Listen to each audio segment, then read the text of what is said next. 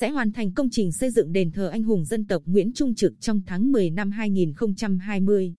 Đền thờ anh hùng dân tộc Nguyễn Trung Trực là một trong những công trình quan trọng của tỉnh trong việc giáo dục truyền thống yêu nước chống giặc ngoại xâm.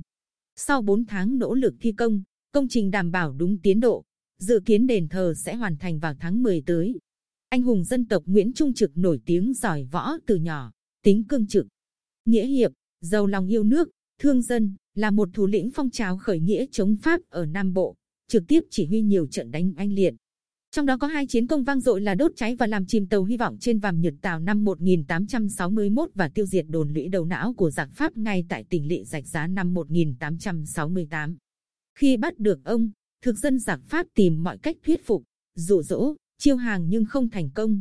Cuối cùng chúng đã xử chém ông vào ngày 27 tháng 10 năm 1868. Ở đoạn đầu đài, Nguyễn Trung Trực khẳng khái lưu danh thiên cổ với câu nói bất hủ. Bao giờ Tây nhổ hết cỏ nước Nam thì mới hết người Nam đánh Tây.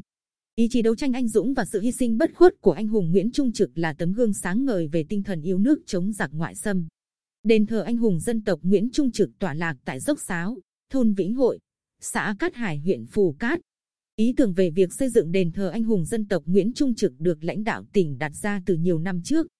Xét đây là công trình quan trọng của tỉnh trong việc giáo dục truyền thống yêu nước chống giặc ngoại xâm nên mọi việc chuẩn bị hết sức kỹ lưỡng chi tiết.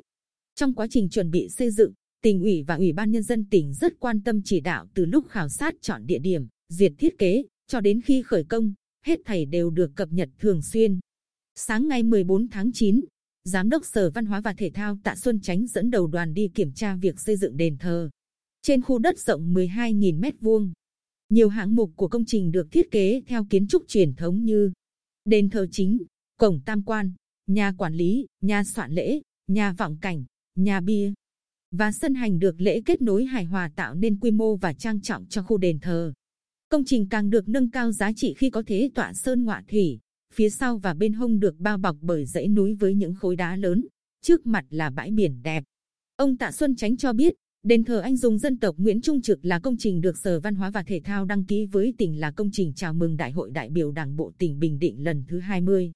Dự kiến ngày 20 tháng 9 sẽ bàn giao phần xây lắp công trình cho chủ đầu tư.